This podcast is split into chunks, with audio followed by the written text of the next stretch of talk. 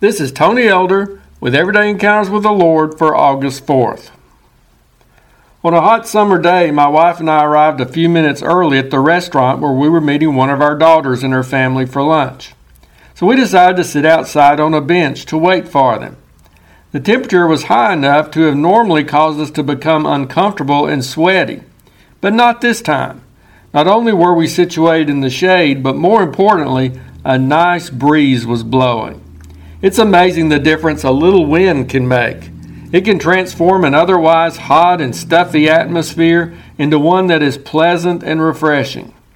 I find it interesting that the same word which is translated spirit in the Bible is also used to refer to the wind. Jesus even compared the work of the Holy Spirit to that weather phenomenon. In John 3 8, he said, The wind blows where it wishes, and you hear the sound of it but cannot tell where it comes from and where it goes. So is everyone who is born of the Spirit.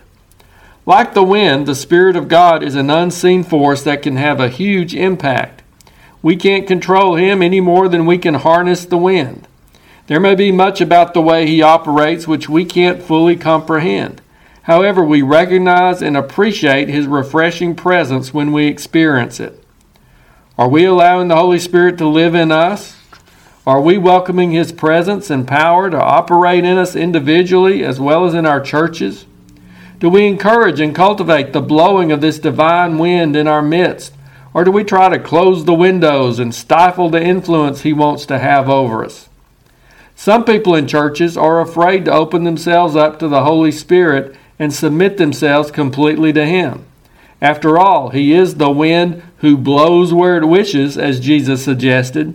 He might get us out of our comfort zones or otherwise lead us in new directions. But can't we trust that whatever He wants to do in us will be what's right and best? Some of us should admit that we need a fresh wind from God to blow into our lives and into our churches. It's so easy to settle into what can become a hot and stuffy atmosphere of merely observing religious practices or getting caught up in our routines and traditions. We need the Spirit of God to blow, infusing those practices with His power and those routines with fresh meaning. We need to let Him bring us back to where it's more about our relationship with God than about organized religion. No matter who you are or what church you belong to, it's the presence of the Holy Spirit that makes all the difference. No matter how doctrinally sound we may be or how much religious activity may be taking place, we're lacking a vital component if the Holy Spirit is not present and working. He can transform the mundane into the meaningful. He can revive the lifeless. He can refresh the stale.